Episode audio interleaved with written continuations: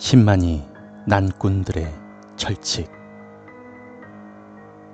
난을 키우면서 산에 나는 야생난을 캐러 다니는 난꾼들이나 삼을 캐는 10만이들에겐 산에 다닐 때 한 가지 철칙이 있다고 합니다.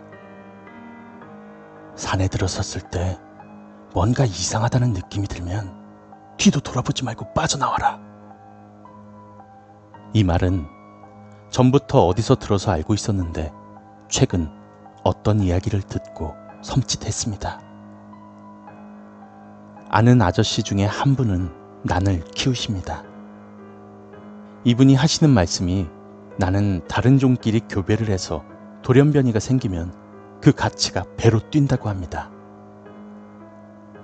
그러기 위해선 다양한 난을 캐기 위해 자주 산으로 가야 한답니다. 보통 나는 소나무 등거리에서 자라기 때문에 소나무가 많은 산으로 다니는데요.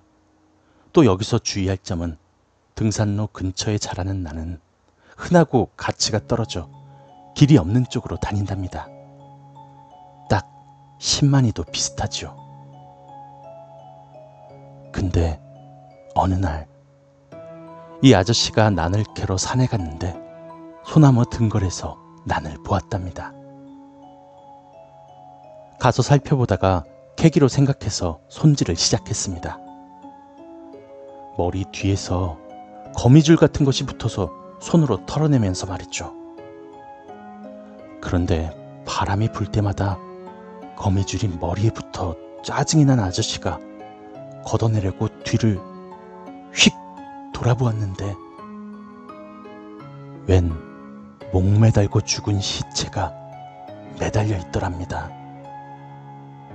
인적 드문 한겨울에 자살을 한 듯한데 이 아저씨가 산에 갔던 것은 초봄. 그러니까 겨울 내도록 얼었다 녹았다를 반복하며 거의 과메기 수준처럼 변해 있더랍니다.